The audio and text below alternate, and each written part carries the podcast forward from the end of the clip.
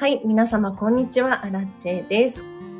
このチャンネルは、こんまり流片付けコンサルタントである私が、もっと自分らしく生きるためのコツをテーマに配信しているチャンネルでございます。ということで皆様、本日もお聴きいただきありがとうございます。12月31日のもうね、忙しい時間帯に ライブ配信を始めてしまったんですが、皆様いかがお過ごしでしょうか？あらちはですね、もうたまりにたまった洗濯物の山を これから 畳んでいこうと思います。で、洗濯物畳みながら、実はですね、アラチェ、こんまり流片付けコンサルタントなので、皆様のお悩みや質問にガンガン答えていこうと思いますので、もしね、お片付けに関するお悩みがあれば、コメントで教えてください。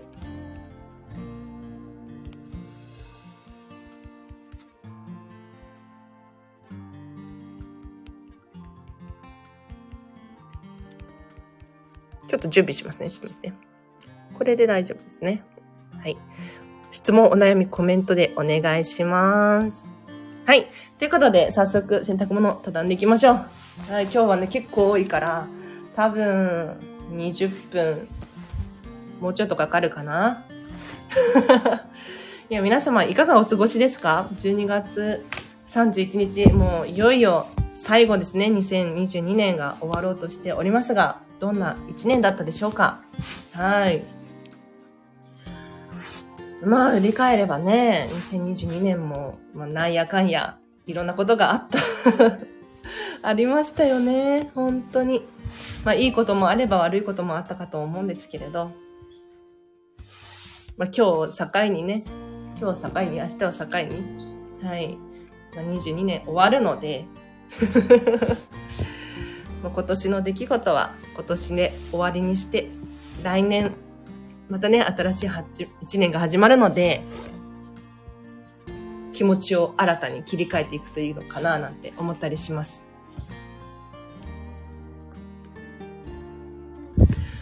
私たちがそうお片付けできない理由って何か知ってますか？お片付けできない理由。えっとね、違うな。物を捨てられない理由だ。物を手放すことができない理由。これ物に限らず、例えば物ごとなので、お仕事や人間関係とか、お金の概念とか、そういうのも同じだと思うんですけれど、私たちは、こメモの準備を。私たちは、過去への執着と未来への不安。この二つによって、物が手放せなくなってるんですよね。手放し、手放しがたくなってるっていうのかな。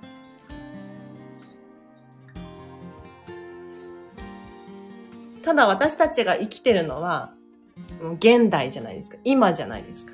ね、2022年終わるので、明日から23年を生きなければならないんですよ。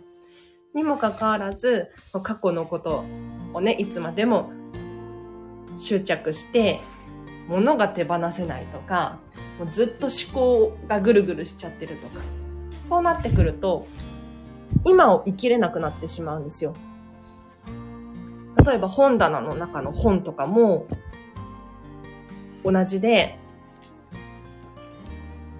今読みたい本、今読みたい本と、過去、過去に読んだ本と、いつか読むであろう本 この、まあ、3つが並んでいる。としたら、としたら、やはりね、迷いが生じると思いますよ。要するに、あ、これまた読み返したいなって思ったりとか、あ、これ読まなきゃいけないんだ。いつか読もうってもやもやしたりとか。でもそうじゃなくって、今だけにフォーカスすることによって、未来への不安とか、いつか読もうっていうモヤモヤとかも手放せるし、また読み返したいなっていう本も今読んじゃえば 読み返したっていう過去形になるんですね。そう。なので本棚とかね、確かに如実に今自分の思考っていうのかな。これが現れやすいかなって思います。はい。洗濯物畳みながらライブ配信しておりますが、もしね、こんまり流片付けコンサルタントに質問あればコメントで教えてください。アラチェがね、ガンガン答えていこうと思っております。こんなね、12月31日の 昼間に聞いてくださってる方がいることがもう本当に私はびっくりしております。ありがとうございます。コメントがなければないでアラチェが勝手に喋り始めちゃうので。つい先日なんですけれど、27日かな ?27 日に、こんまりコンサル仲間で、ちょっと研修会という名の雑談会を しました。これがね、結構楽しくて、またね、開催しようとかって話になってるんですけれど、まあ、ただアラチェが、みんなと喋りたかっただけなんですが、とね、会議室を借りて、で、そこで、みんなでおしゃべりしようっていう、ただの集まりだったんですけれど、これがね、本当に良かったですね。で、まあ、何が良かったかっていうと、やはりね、こんまりコンサルタントなので、まあ、片付けに関する情報共有ができる。これがいいんですよ。で、あの、お片付けのプロが片付けの話をしてるんで、なんて言ったらいいのかな。かなりレベル高いです。かなりレベルが高い。うん。あの、私たちですら、日々のね、お片付けっていうのは、悩んでるんですよ。悩んでます。こんまりさんですら、今ね、3人目のお子様が生まれて、大変っておっしゃっているので、本当に、なんかね、この間 YouTube かなんかかな、見てたら、こんまりさんね、例えばご飯食べ終わって、食器片付けてるじゃないですか。食器片付けていて、ふと、後ろを振り返ると、なんと子供たちがおもちゃを散らかしていると。もう寝る時間なのに、おもちゃを片付けることができない。っていう話をしてましたね。まあ言ってこんまりさんですから、まあ私たちが想像するよりも片付いているかとは思うんですけれど、けれど、あ、これかな？わかった、これだわ。はい。あ、ごめんなさい。なんか話がずれてしまって。こんまりさんの言うレベルのお片付けができないと、私たちが言うレベルのお片付けができないっていうのは全然違うかとは思うんですけれど、それでもね、うん、私たちですら日々のお片付けっていうのには悩みがあるので、それこそもうプロじゃないお片付け苦手っていう意識がある人と比べたらもう本当に大変ですよね。うん。お片付けができない理由って、まあ、特になくって、特にな、なん、なんて言ったらね、結局はやり方知らないだけなんですよ。うん。それだけ。本当に。で、私たち箸使えるじゃないですか。お箸。お箸使えるでしょ？でもこれ外国人だとお箸使えないんですよ。ま、アジア圏だったら大体使えるかもしれないけれど、ヨーロッパとかアメリカとか行くと、お箸使えないんですよ。まあ、使えたとしてもなんかちょっとぎこちないんですよ。でも日本人だったら誰でもお箸使える。なぜなら、使い方を知ってるからですね。もう子供の頃から、もうこれでもかっていうくらいお箸の持ち方、使い方、ね、教わるじゃないですか。うん。まあ、親はもちろん、おじいちゃんおばあちゃんから習ったりとか、まあ、学校の先生とか、幼稚園の先生とかから習うかもしれないんですけど。ねなので、お片付けも一緒で、やり方さえ分かれば、本当に誰でもできるんですよね。ちょっと待って、これ濡れてる？濡れてる？湿ってる？まだ乾いてない。いや、今ね、何が分かったのかっていうと、全然話違うんですけど、最近、洗濯物のほこりがやばかったんですよ。ちょっとやばいっていう言葉使うのあんまり好きじゃないんですけど、もうあえて使うんですが、なんか、なんか、ほこりがすごいなって思ってたら、原因分かりました。はい、これだ。このハンドタオルちゃんですね。うん。これはもう寿命なのかな？お別れしよう。ありがとうございました。今、見たら、もう、よく見たら 毛がパサパサしてて、引っ張ると、毛が出てきますね。うん、これだわ、原因。わかった。で、お洋服畳むときに、アドバイス。皆様にアドバイスとしては、丁寧に畳むこと。正直ね、洗濯物これだけあって、まあ、家族もいるとかってなってくると、正直大変だから、パパッと畳んじゃうじゃないですか。で、全然よく見ないで畳んじゃう。うん。でもね、アラチェさんが丁寧に畳んでって言ってたなと思って、丁寧に畳んでみてほしいんですよ。手でアイロンをかけながら。で、これによって何が起こるかっていうと、メリットしかなくって、例えば、今ね、アラチェも洗濯物を畳みながら、あ、このハンドタオルも寿命かなって気づいた。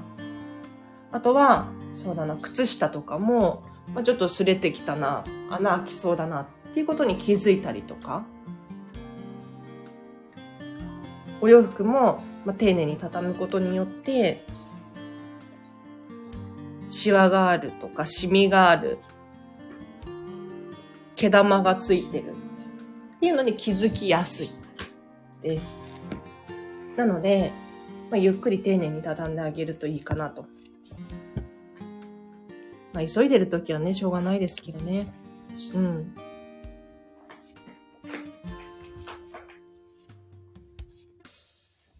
皆さん洗濯物の畳み方ってどうしてます？畳み方です。もうこれはね、本当にご家庭ご家庭によって畳み方バラバラかなって思うんですが。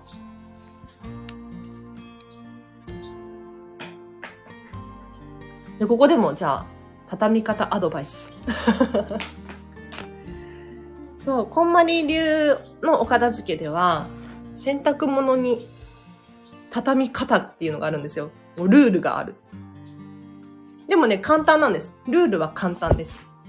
すべての、まあお洋服、まあお洋服以外にタオルとかもそうなんですけど、すべての、まあ畳めるものは、完成形がつるんとした状態。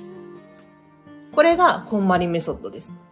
つるんとして長方形になるように目指して畳みます。まあ、例外的に、まあ、靴下とか タイツとかは、こう、長方形にはならないかもしれないんですけれど、つるんとした長方形を目指して畳むんですね。で、なんでかなんでかっていうのはもちろん決まってます。そう、理由があります。で、お店屋さん、皆様お店屋さん行くと思うんですけれど、お洋服屋さんね。お洋服屋さんってどうやって畳んでいるかっていうと、結構ね、こう、見せる収納で畳んでるんですよ。わかりますよね？でも、お洋服の、例えば T シャツだったら T シャツの柄が見えるように畳んであるとか。でもね、これを畳み方を、お店屋さんの畳み方を、お家でやってしまうと、問題が起こります。何かというと、要するに、見せる収納であれば、お店屋さんの畳み方でいいんですよ。例えば、お家もお店みたいに、インテリアにこだわりたいのっていう方だったら、もう堂々と見せる収納でお洋服を飾って置いてほしいなって思うんですけれど、そうじゃなくて、あの、収納スペースが 足りないですとか、家族がいて、もっと便利に収納したいですとかっていう場合は、ぜひ、こんまりの、こんまり畳み方とかって検索すると、まあ、いっぱいウェブページ出てくるので、検索してみてほしいなと思うんですが、つるんとした長方形です。まあ、タオルだったらわかりやすいですよね。タオルだったらわかりやすいけれど、まあ、T シャツとかも同じで、えっ、ー、とね、身ごろを中心とした長方形にしていきます。なので、こう3分の1に畳んで、で、袖がはみ出ちゃったら、袖は、えっと、パタパタと内側に折り込みます。はい。伝わってるかな？伝わってないかもしれないけど、で、折り込んだら、半分にして、全然伝わらないね。言葉で洗濯物畳み方、伝わらないわ。半分にして、半分にして、つるんとした長方形になるんですよ。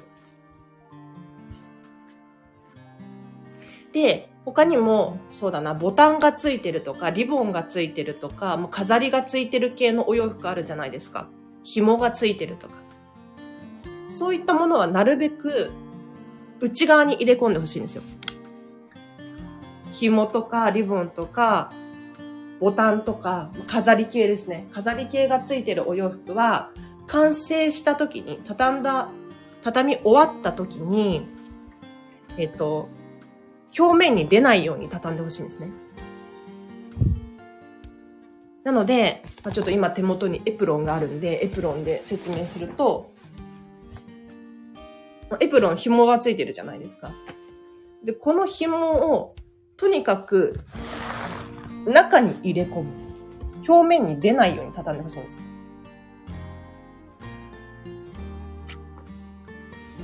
なんとなくわかりますよね。畳めそうですよね。うん。紐を内側、内側ってどんどん入れ込むと、表面に出てこないんですよ。紐が。で、なんで表面に出ないように畳んでほしいのか。これは、もう明確に理由があって、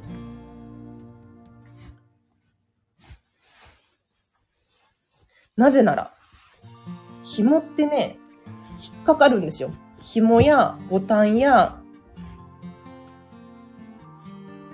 リボン、引っかかるんですね。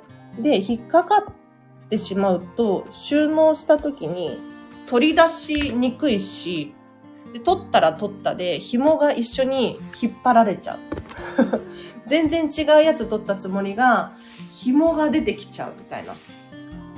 引き出しの中で溢れちゃうっていう現象が起こったりするので、なるべくこうキャミソールの紐とか、エプロンの紐とか、ワイシャツのボタンとか、なんだろうな、リボン系？こういったものは表面に出ないように畳むといいですよ。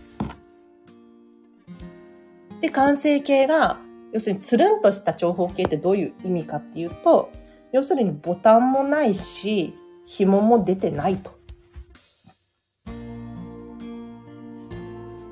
そうすることで、あの、引っかかりが少なくなって、収納がしやすい。さらには取り出しやすい。です。で、あるち勝手に喋っちゃってますけど、もし質問があればコメントで教えてください。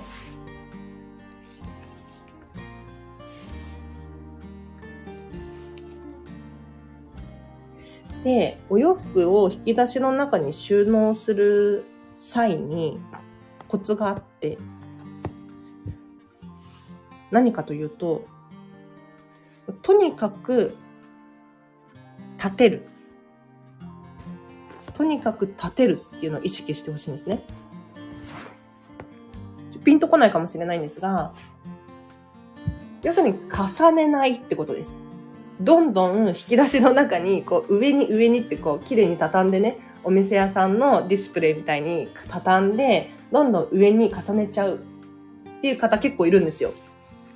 でもこれをやってしまうと何が起こるかっていうと、まあ、取り出しにくいですよね。下のものが取れない。引き出しの下に入ってるものが取れないんです。上のものを出さない限り取れないし、なんならもう下の方って何が入ってたか覚えてない。そう。結構いますよ。何入ってたんだっけなとかって言い始める人結構いるので、うん。それだともったいないので、重ねずに収納するためには、お洋服を縦に入れる必要があるんですね。縦に。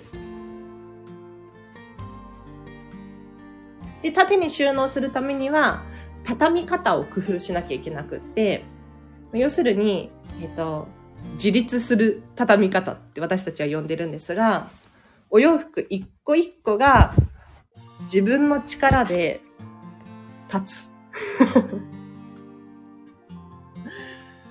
謎の、謎の会話をしてますね。想像つきます？想像つきます？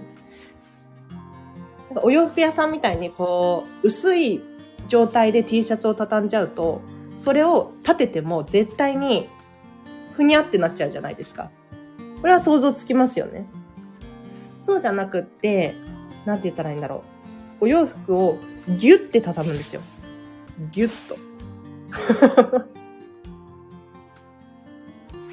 そうすると、引き出しの中でポツンって置いても、一つだけでお洋服が自立するんですね。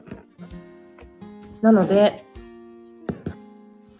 引き出しの中のお洋服、立てて収納することによって、重ならないので、上に重ねてしまう収納と違って、一発で何がどこにあるのかっていうのが分かりやすいです。しきさん、ようこそ。いつもアーカイブ聞かせていただいています。大掃除中です。あ、そっか。大掃除中に聞くと、はかどるかもしれないですね。ちょっと、アラチェパワーで頑張ってください。いつもアーカイブ聞いてますって嬉しいですね。ありがとうございます。もし質問とかあればコメントで教えてくださいね。はい。洗濯物がまだ終わらない。20分経ったのに。畳んでいきます。今日はいっぱいあるな。なんか年末だから、いっぱい洗濯したみたいですね。はい。みたいですねっていうのは、あらち妹と一緒に住んでるので、妹と私の分っていう感じです。妹がだいたい洗濯機回してくれるんですよ。で、アラチェがだいたい洗濯物を畳んでるっていうシステムです。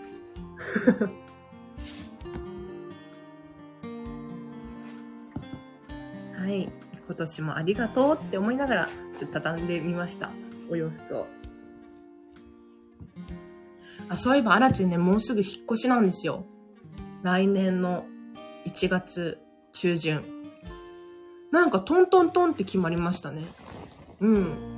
なんかいつもね、私、ここ7、8年で10回くらい引っ越しをしてるんですけれど、いつもトントンって決まる。不思議なことに、なんか、お家の、まあ、引っ越しどこにしようかなっていうので悩んだことがないで昨日のね、放送を聞いてくださった方はもしかしたらご存知かもしれないんですけれど、こんまりさんのおうちネットワークの話。おうちネットワークの話はちょっとアラチはね、あの、正直謎なんですけれど。ちょっと今、こんまりさんの本持ってきてもいい？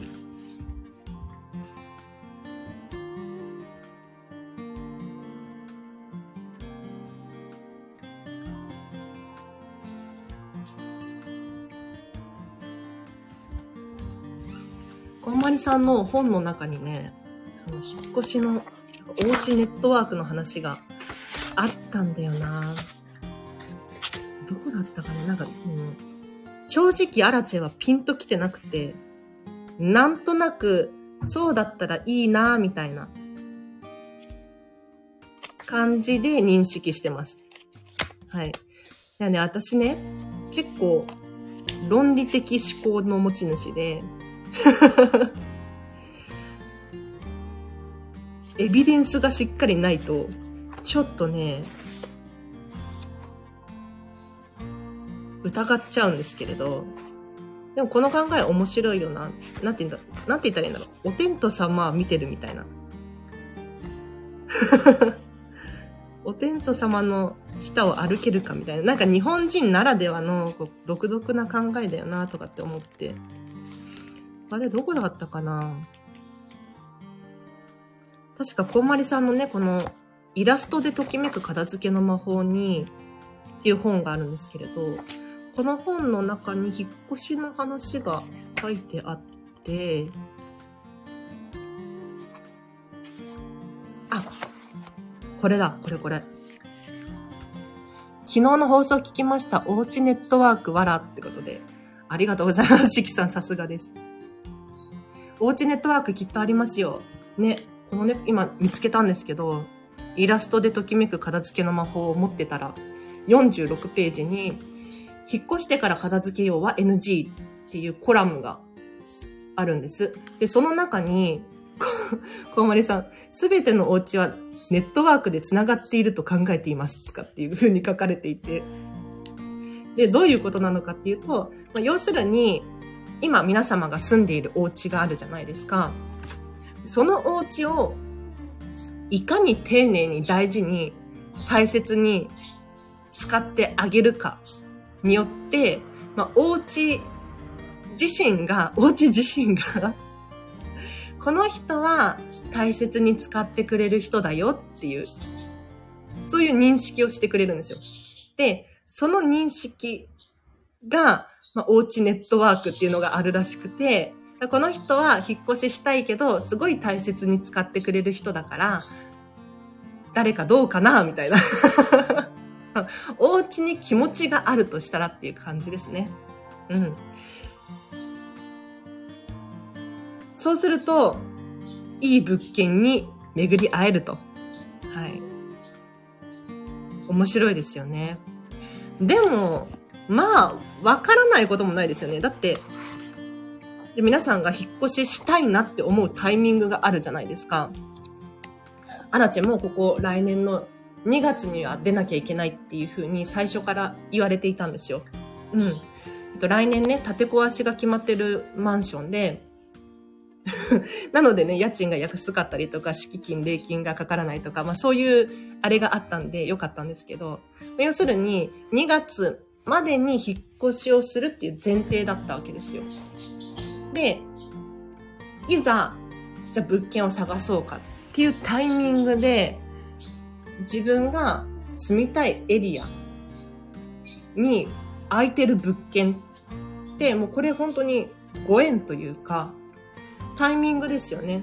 もしだってアラチャがここのお家ね、じゃ来年建て壊しじゃなくって、再来年建て壊しですってなったら、またさ、出会う物件は変わってくるわけですよ。って考えたら、まあなんとなくわからない話ではない。おうちネットワーク。ちょっとアラチェより詳しく説明ができる人いたら教えてください。ちょっとじゃあ今度あれだ、こんまりコンサル仲間に聞いてみますね。おうちネットワークってどういうことなのと。なんか、わかるんだけどさ、なんかもう本当にもうエビデンスが欲しい。ごめんなさいね。な、なんて言ったらいいのよ。なんて言ったらいいんだろうね。風が吹けばおケアが儲かるって言葉があるじゃないですか。で、風が吹けばおケアが儲かるっていうのは、バタフライ効果、バタフライエフェクトって英語で言うんですけれど、なんとなくわかるんですよ。うん。だから、例えね、ちょっとした出来事であっても、それが何か、まあ、ピタゴラスイッチみたいな感じで、なんか、どんどんスイッチを押していって、えっと、どこかの国でちっちゃな蝶々が羽ばたいた風が、他の国のハリケーンになるみたいな、そういうバタフラバタフライエフェクト、バタフライ効果っていうのがあるんです。それはすごい理解できるんですよ。うん。こんな感じで、そのおうちネットワークについて誰か詳しく話してほしい。おうちネットワークね。今ね、妹の細身の服を畳んでるんですけれど、細身のお洋服の場合は、あの、通常ね、T シャツとかだと、身頃を中心にした3分の1ずつ、要するに肩を両方畳む折り方をするんですね。3分の1になるように畳むんですよ。なんですけど、こういった細身のお洋服の場合は、3分の1に畳んじゃったらさ、もう本当に細くなっちゃうので 大変なの。だから、そういう場合は、半分に重ねて、半分に折って、で、袖がはみ出るので、袖は、えーと、折り返して、まあ、2回くらい折り返すかな。こう長方形になるので、長い形になるので、そしたらもうタオルと同じように、こう半分に折って、半分に折ってっていう風にやっていくと、ちょうどいい大きさになります。で、そう、じゃあ引っ越しの話しましょうか。ね、そうし、引っ越しの話したかったなと思って。こんまりさんも年に一回必ず引っ越すって言ってますね。理由はね、ちょっと今度こんまりコンサル仲間に聞いてみますね。理由はわかんないんですけれど、意図的に年に一回引っ越しをするっていうふうにおっしゃってます。で、これはお仕事の関係ではないっていうふうに言ってました。うん。自分が、自分から望んで引っ越しをしているらしいです。で、アラチェも引っ越し大好きなので、年に1回。まあ、今回は長かったかな。1年半 ?2 年 ?2 年は住んでないんだけれど、今回は長かったですね。で、次引っ越すお家どうやって決めたのかっていうと、まあ、次も妹と一緒に住もうかっていう話になってて、でこれ面白いんですけど、私たちずっと一緒に住んでるわけじゃなくて、あの、一緒に住んだり、別れたり、また一緒に住んだりっていう 面白いことをしてるんですけれど、今回もまた一緒に住もうっていう話をしていて、じゃあ、妹の職場、まあ、都都内なんですけれど、妹の職場が近いことと、まあ、アラチェ横浜で働いてるんですけど、まあ、それはどうでもいいと。うん、それは関係なくて、アラチェはディズニーに通いやすい場所がいいな。うん。ディズニーに通いやすくて、じゃあ妹の職場からも近い場所。っていうふうに絞り込んでいったんですよ。で、最初ね、最初、大井町ってわかるかな？大井町で物件探してたんです。うん。で、なんかね、良さそうなところがあったんですけど、なんやかんやそこが違うねってなったんですよ。うん。なんかその不動産の会社なんか大家さんがあんまり好きじゃないとか、なんだろう、大井町自体もそんなにピンとこないよね、みたいな。ってなって、もう一回探し直して、また全然違う場所になったんですけれど、まあ、全然違くもないけど、違う場所になりました。うん。これも不思議ですよね。だから、なんだろう。それこそおうちネットワークなのかな？呼ばれたのかな？わかんないけど。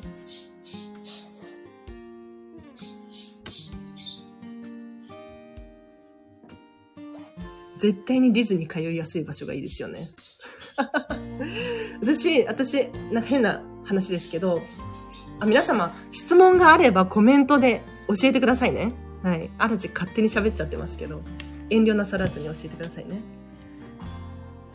何話そうと思ったんだっけ忘れちゃった。あ、ディズニーシーに住みたいんですよ、私は。バカみたいでしょバカみたいだって分かってる。分かってます、分かってます。で、ディズニーシーに住みたい。まあ、要するにさ、あの街並み、本当にすごいじゃない素敵じゃないですか。あ待って 噛みちぎられてる。マスク、布マスクの紐が、多分これ、猫に噛みちぎられ洗濯物畳んでたら。ああ、だってもうほんと濡れてるもん、ここ、今。今噛んだでしょ。うわ、やられた。くそ、ああ、アリエルの可愛い布マスクだったんですけど、ショックです。噛まれた。くそ。猫ちゃんはね、大変なんですよ。紐が大好きで、紐という紐を噛んでくるんですね。なので、例えば、まあ、こういうマスクの紐とかもそうだし、コード類とかもそうですね。あとは本の、何本についてるしおりみたいな。こういうのもいつの間にかなくなってる。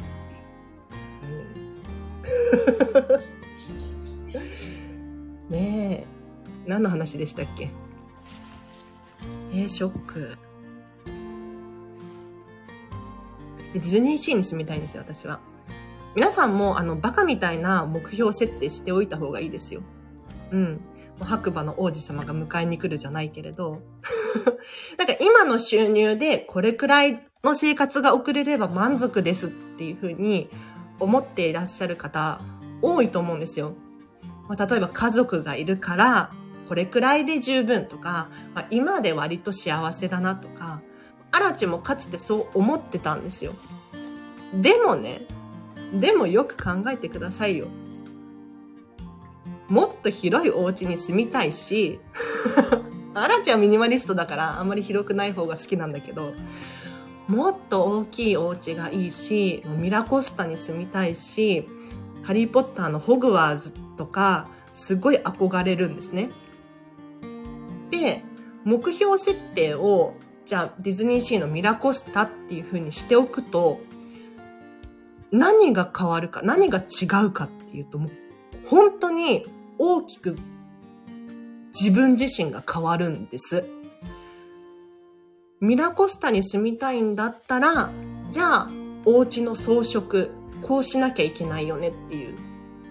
ここに気づくことができるんですね。ただ、ミラコスタには住めないから、どう考えても。まあ、ホテルだからね、ホテル暮らしですみたいな人は住めるのかもしれないけれど、ミラコスタ家じゃないので、基本的にそこに住所を置くっていうことはできないんですよ。じゃあ、諦めるのか。って言ったら皆さんどうですか？諦めるのは簡単なんですよ。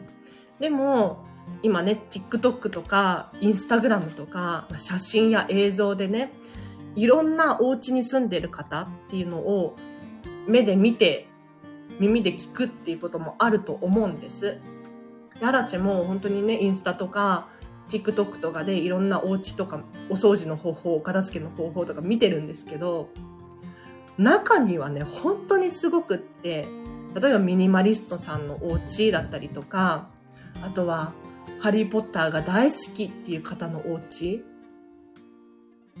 本当に見るとすごい。うん。こんなことができるんだって。で、しかも、それを皆さん、あのね、人ごとにしないでほしいんですよ。荒地さんはディズニーシーのレストランで働かないんですか？しきさん、いい質問ですね。いい質問ですね。いい質問ですね。はい。これはちょっとノーコメントにしておきます。ノーコメントにしておきましょうか。うん。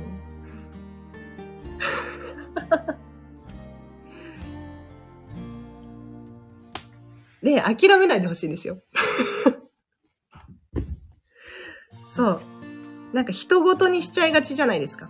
あ、この人はお金もあるし、子供もいないし、自分勝手できるよね、とかって、なんか人ごとにしちゃいがちなんですよ。でもそうじゃなくって、ハリーポッターが好きだったら、もう本当に魔法使いのお家、お部屋みたいな感じにすることはできますよね。ねえ、なんかアラチェが見た TikToker さんでは、ハリーポッター大好きな方がいて、その人のお部屋本当にすごくて、例えば、本、本の収納を普通に本収納するんじゃなくって、なんかね、宙に浮いてるみたいに収納してたんですよ。すごくない？ええと思って。本当に浮いてるの。な、なんて言ったらいいの？壁に、壁に収納してるんですけれど、壁に、その、なんて言ったら、板を張ってるわけじゃなくって、なんかね、こう本を挟んで収納するっていうのかな。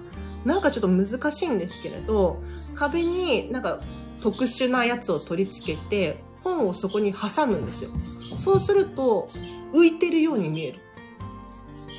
っていう収納してる方がいて、びっくりしましたね。それがあったかと。それがあったかって思いました。本当に。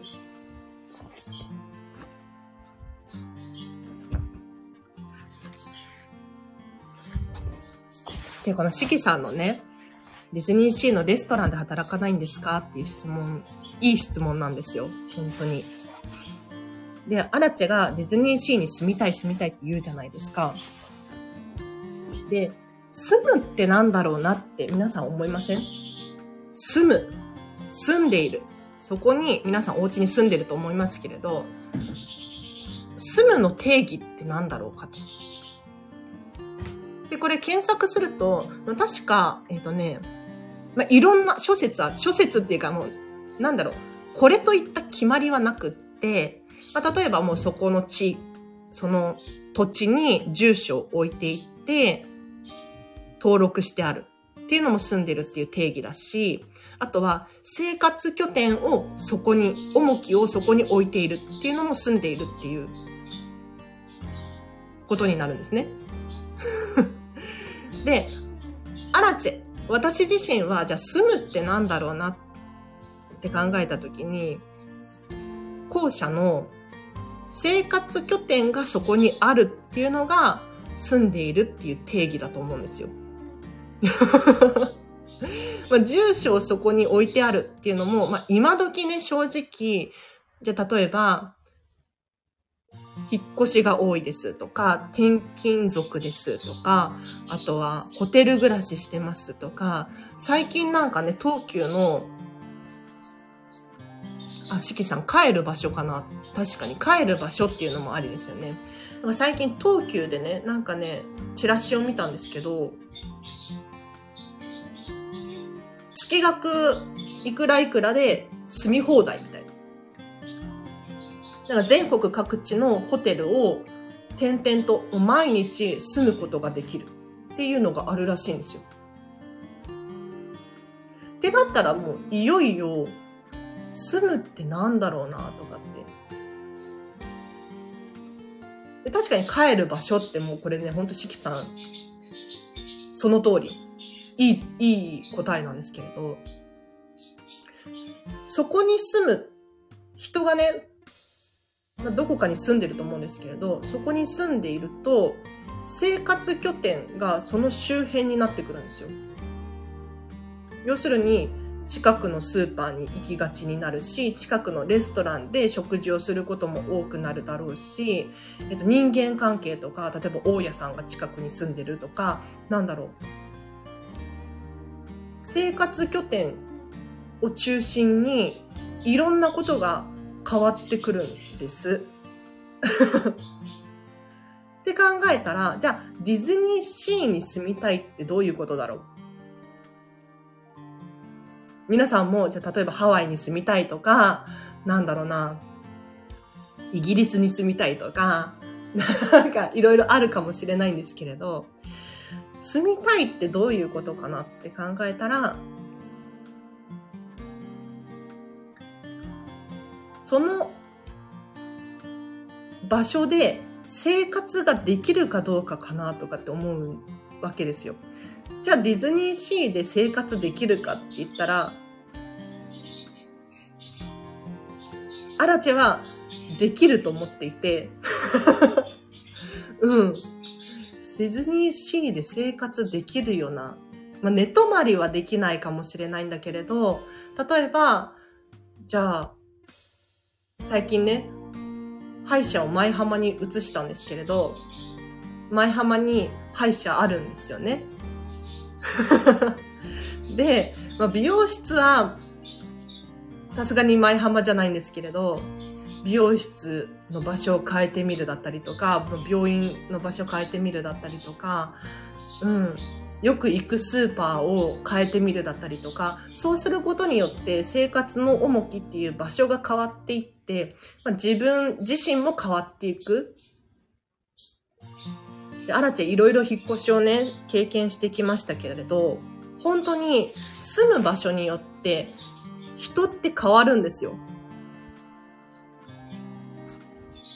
アラチェが今まで住んだことがある場所で言うと、鎌倉にも住んだし、あとは、鎌倉、三軒茶屋。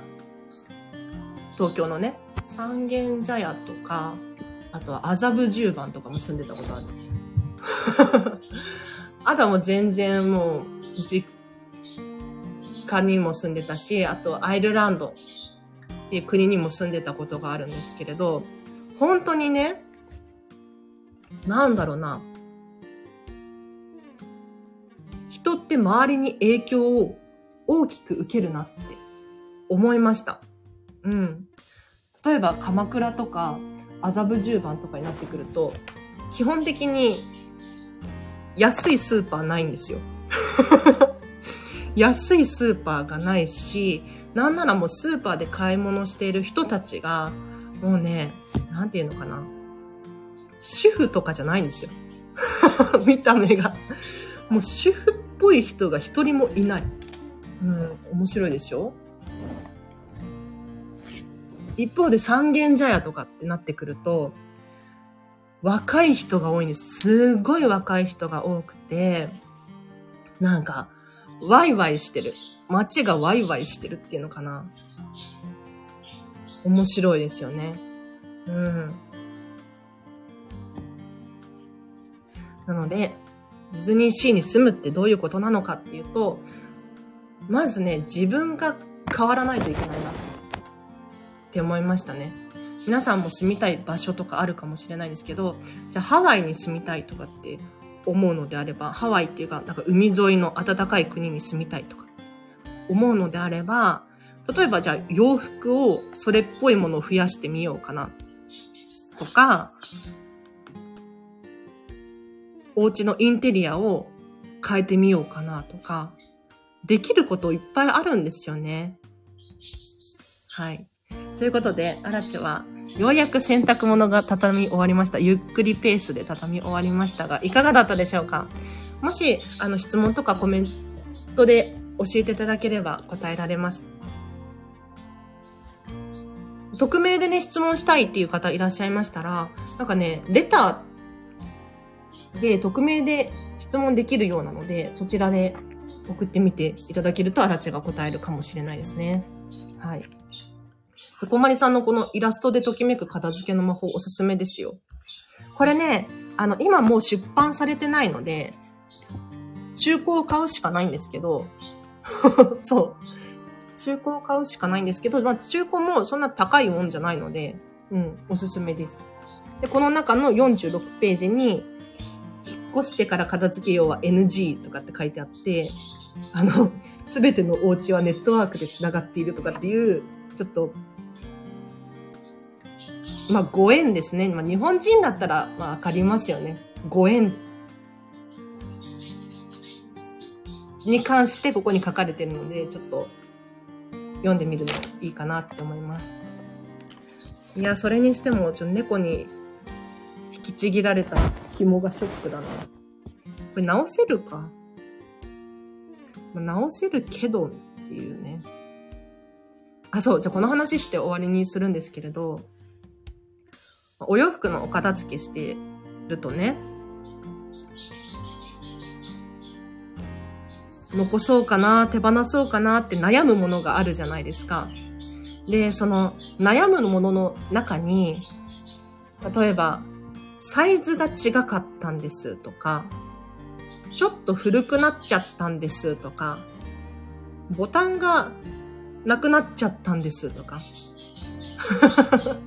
そういうものがあると思うんですよ。うん。で、そういう時どうしたらいいか。っていうと、これ選択肢は2つしかなくって、1つはお別れする。でもう1つは直すなんですね。で、アラチェもこれ、猫ちゃんにね、紐を引きちぎられた布マスク、アリエルの可愛い布マスクが手元にあるんですけれど、これ選択肢2つしかなくって、捨てるか、直すか。で、直すのであれば、いつ直すかってもうすでに決めちゃった方がいいですね。うん。皆様も、もうボタンが取れちゃって、でも、そのボタンの行方がわからないみたいなお洋服があるとするじゃないですか。じゃあそのお洋服は、直しても着たいのか、それとも直すのは面倒なのか。今時、あの、お金払えばボタンつけてくれるところいくらでもあるんですよ。うん。なので、ボタンをつけて、直して、着たいのか、それとも、いや、そんなお金かけてとか、時間かけてとか、めんどくさいな。そこまでのお洋服じゃないな。なのかっていうね。はい、これ二択でございます。はい、では今日もお聴きいただきありがとうございました。いやー、こんな年末にね、ライブ配信をして聞いてくださっていることに大感謝でございますよ、あらては。本当に嬉しい。ありがとうございます。引き続き来年も2023年もアラチのお片付け研究所どうぞよろしくお願いいたします。来年の目標は、なんかね、今年、総再生回数7万回いくかなと思ったらギリギリいかないっぽいんですよね。残念。でもまあまあ、年明け早々には7万回再生いくだろうし、うん。っていう感じですね。まあ、アラチェこのチャンネル続けることが目標なので そう、なんかおしゃべり上達したいなっていうのが目標のうちの一つにあるので、うん、来年もとにかく続けられたらなと。でそんなたくさんの人に聞いてもらう必要はなくって、もう誰かの心に刺されば、うん、誰かの人生が変われば、本当に本望ですので、うん、これからも続けていきますね。はい。では皆様、年末年始お忙しいかとは思いますが、お片付けのことにもぜひちょっと注目をして、ね、年末年始片付けあると思うので、ちょっと楽しみながらやってほしいなと思います。で、わからないことがあったら、アラチェのチャンネルに戻ってきて、過去の回遡っていただいたりとか、アラチェさんに質問してみようかなとか。はい。いいかなと思いますね。はい。では、以上です。皆様お聞きいただきありがとうございました。えっ、と、今年もお聞きいただきありがとうございました。来年もどうぞよろしくお願いします。では、皆様、今日の午後もハピネスを選んでお過ごしください。アラチェでした。バイバーイ。良いお年を。